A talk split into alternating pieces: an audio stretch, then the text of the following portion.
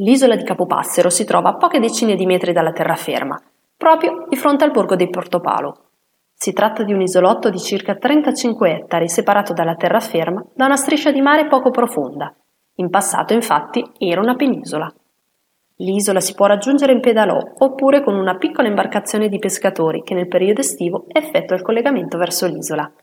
La spiaggia che trovi è di sabbia finissima che degrada in un mare cristallino. Se invece ti sposti verso la zona nord, il litorale si trasforma, diventando frastagliato, roccioso e circondato da una vegetazione mediterranea. Qui si trova il Forte Carlo, una struttura risalente al 1500, sovrastata da una statua bronzea della Madonna. Dalla sua terrazza panoramica riesce a scorgere l'intera isola e il borgo di Portopalo.